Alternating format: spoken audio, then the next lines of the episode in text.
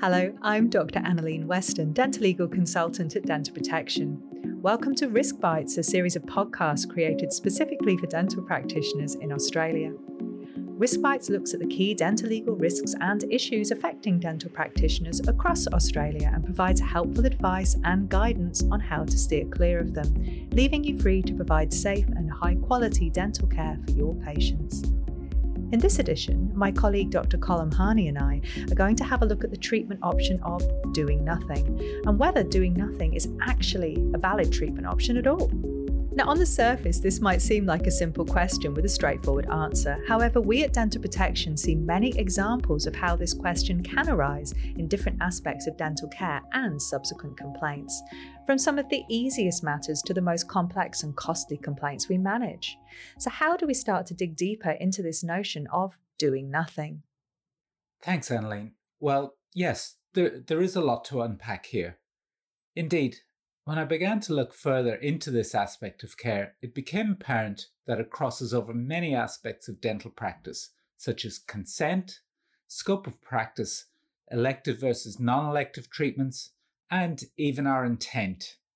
For us at DPL, when there is a dental dilemma, our first point of reference is often the Dental Board of Australia Code of Conduct, the standard by which we are held to account by the regulator. Okay, Colm. so what does the code have to say on this area? There are a number of aspects of the code that consider patient autonomy and consent. First cab off the rank is 2.1, where it's stated that providing good care includes recognizing and respecting the rights of patients to make their own decisions. In 3.2, which discusses the practitioner patient partnership, this alludes to respecting the right of the patient to choose whether or not they participate in any treatment or accept advice. In addition, 3.5 covers informed consent and describes it as a patient's voluntary decision made with knowledge and understanding of the benefits and risks involved. So, where then does doing nothing fit into our treatment options, and what are the benefits and risks involved? Yeah, great question, Annalene, which really gets to the heart of the matter. In my opinion, it really boils down to the fact that do nothing is an option that I give in almost all scenarios in my practice of dentistry. In other words, when this option forms a valid part of the decision cascade, I always give it, no matter how ridiculous it sounds at times. The caveat to that is that I explain the benefits and risks of this option just as I would any other option. So, the best way to explain this is probably to give an example. For me, a common situation where this arises in the conversation of consent with my patients is for a missing tooth. I'll tell the patient that broadly there are four options one, do nothing, two, a denture, and that might be a acrylic, chrome, whatever that may be, three, a bridge, and again, varying types of bridges, or four, a dental implant. I'll obviously go into much more detail on each. And with respect to the do nothing option, I will explain that it may be more justifiable the further back in the mouth we go. In most cases, we don't suggest replacing a missing upper wisdom tooth in the otherwise intact dentition. But with an upper central incisor, we are usually having a completely different conversation in terms of the emphasis being placed on the do nothing option. However, sometimes, even with the missing front tooth scenario, the response can be surprising, and for many different reasons, including but not always financial, the patient may well decide that for the time being, doing nothing is the best option for them, despite what we may think or advocate for them. Yes, that's a good example. And it's true that when we give all options to patients, they can certainly surprise us sometimes. Now, you mentioned scope of practice earlier. How does doing nothing relate to this? Yeah, uh, again, and relating this back to the code of conduct, uh, as you would know, Annalene, we are expected to work within our scope of practice. 2.1 states that good care includes recognizing the limits to a practitioner's own skills and competence and referring a patient to another practitioner when this is in the best interests of the patients. This is an area of dental practice that we at DPL assess as part of many complaints was the practitioner working within their scope? The question that goes hand in glove with this is if they had any doubts, why didn't they consider the do nothing option and refer, again, in the best interests of the patient? A common example of this might be starting an upper first molar root canal treatment and not finding or being able to access the MB2 canal. Should you proceed? knowing that up to 90% of these teeth will have an MB2 canal. And if it's not found or instrumented correctly, this treatment may fail. Sadly, as well, sometimes, as you know, we see less experienced practitioners who've suggested the do nothing option to their patient, but been pressured by a patient to proceed and end up with an adverse outcome and complaint. At the very least, if this conversation of consent with all the pros and cons of all reasonable options is documented. Then, proceeding when do nothing might have been the wiser course in hindsight may be easier to defend.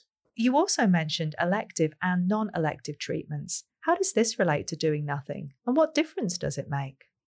Yeah, I, th- I think this is a really important area, and I'd put forward a rule of thumb here. The more elective the treatment, the more crucial it is that the do nothing option is discussed, understood by the patient, and of course documented, especially when it applies to irreversible treatment, such as electively preparing teeth for veneers or crowns. One example of this is where our colleague, Dr. Mike Rutherford, talked in a previous episode about body dysmorphia in relation to dentistry. Picture the young patient presenting with a photo of an Instagram star and requesting 10 upper veneers so they can look like them. If the patient is unsatisfied with the finished product, or worse, has some form of adverse outcome, it can be very difficult to successfully defend if discussions had not been had and documented about both the benefits of leaving things as they are and the risks of proceeding to carry out elective treatment especially if irreversible. There is that wonderful expression in dentistry that's particularly apt when it comes to elective dentistry never want the treatment more than the patient. And what then about the opposite of this? We often see complaints from patients who feel the practitioner didn't act or treat when they were in acute pain, for example. Yes, that's a great point, and there can be many reasons for this also. A common refrain from practitioners that is that Friday afternoon acute emergency phone call, and that example you alluded to, that simple time constraints lead to patients being sent away with a course of antibiotics instead of having what could be more gold standard treatments such as a pulpectomy or an extraction for that acutely infected tooth. Relating to what we discussed earlier, the best treatment may not be in the practitioner's scope, such as, you know, if that acutely infected tooth is a broken down, impacted third molar that requires surgical removal. So, doing nothing may be valid for that practitioner, but there would be an expectation that they facilitate care by offering a valid alternative option.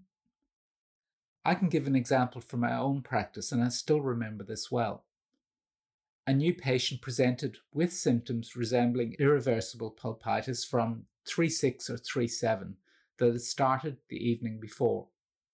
Both teeth had been crowned many years previously overseas, and the patient had no history or knowledge of why, other than knowing that the dentist had said they had cracks in them. Yeah, and Annalene, we all know the situation where sometimes in the early stages of irreversible pulpitis, the pain can be poorly localized and that was the case here. On exam, the patient couldn't tell which tooth the pain was coming from. Both teeth were TTP, both were non responsive to my limited ability to sensitivity test, and when I took a radiograph, unfortunately, neither had any conclusive signs. I really tried to explain to the patient that in this case I couldn't make a definitive diagnosis, and to carry out an irreversible procedure like a pulpectomy or an extraction would be akin to a 50 50 guess at that time. I was concerned that I may treat the wrong tooth, while at the same time I was empathizing with the patient who I was potentially going to be sending away without resolving the painful tooth. I gave advice on analgesia protocols and really tried to accommodate the patient by fitting them in at the end of my day the very next afternoon session. I explained that often as the pulpitis develops, it'll become more apparent which tooth is involved, and then I would be able to treat with more certainty. Well, you probably know how this ended. That was the last I heard from the patient. She cancelled her appointment mid afternoon the next day, saying that she had gone and received treatment elsewhere and the dentist had diagnosed the problem straight away. One day later, our practice got a one star Google review. So, in this case, was doing nothing the right thing to do? I still believe that it was, with the information that I had to hand that day. But I also accept that the patient, in acute pain, didn't see it that way. And Colm, we can't finish a discussion about doing nothing without acknowledging an aspect of the dental legal market that really is having an impact overseas and will no doubt arrive here the accusation of supervised neglect. Yes, this is certainly a rising area of concern for indemnity providers overseas and is likely, as you say, going to become a growing concern here in the Australian market. The significant difference between what we talked about earlier and the so called supervised neglect is the intent to this point, the intent has been that doing nothing has been offered as an option in the patient's best interest as part of valid informed consent. What happens when it becomes apparent that the inaction of the practitioner, by doing nothing, has been to the detriment of the patient's health? Major area of concern here, as you may guess, is periodontal disease. There is a cohort of practitioners overseeing the slow decline of the patient's periodontal condition without any evidence of having monitored, discussed with the patient, never mind treating appropriately or offering specialist referral. This can be unpacked in five minutes by dentally aware plaintiff lawyers who review records, looking for evidence of lack of periodontal screening or charting, and seeing the progression of bone loss told like a beautiful visual story by progressive bite wings. And the icing on the cake is the lack of evidence of any discussion in the record with the patient about prevention or even the presence of this disease, unfortunately, until it's too late. What happens when the regular attender changes dentist or the dentist retires and they are told by the new dentist they have advanced periodontal disease? Can you imagine the shock when they are told they'll lose many of their teeth? Who will foot the bill for remedial treatment Who'll fund replacement of all the teeth we lost, perhaps by dental implants? Sometimes for us in DPL, most poignant of all is the practitioner who has diagnosed the disease and discussed with the patient the consequence of inaction or non compliance with preventive strategies, such as oral hygiene instruction or smoking cessation, only to fail to document it in the record. If it's not written down, when it comes to a lawyer reviewing records five, six, seven, eight years later of a patient with a terminal dentition, sadly, there's nowhere to hide. In the example of periodontal disease, just like pathologic tooth surface loss, it's so important that the patient be made aware of the existence of the problem, options for prevention and management, which may include doing nothing, and should the patient choose to do nothing, then the pros and cons are outlined to the patient and documented carefully in the record. If the patient's a regular attender and the problem is chronic, then ongoing monitoring and discussions are crucial. The patient should be informed and understand their condition. Annalene, at risk of repeating myself too many times, all of this should be carefully documented in the record. Thanks so much, Colm, for that overview of doing nothing. And it's clear that much of it relates to formally integrating it as part of the conversation of informed consent and careful documentation, which, of course, is a theme we advocate across all aspects of dental practice. And thank you all for listening. We do hope this podcast was helpful to you, and we look forward to sharing more guidance with you in the future. If you like dental protection podcasts and you'd like to hear more, please subscribe and leave a review.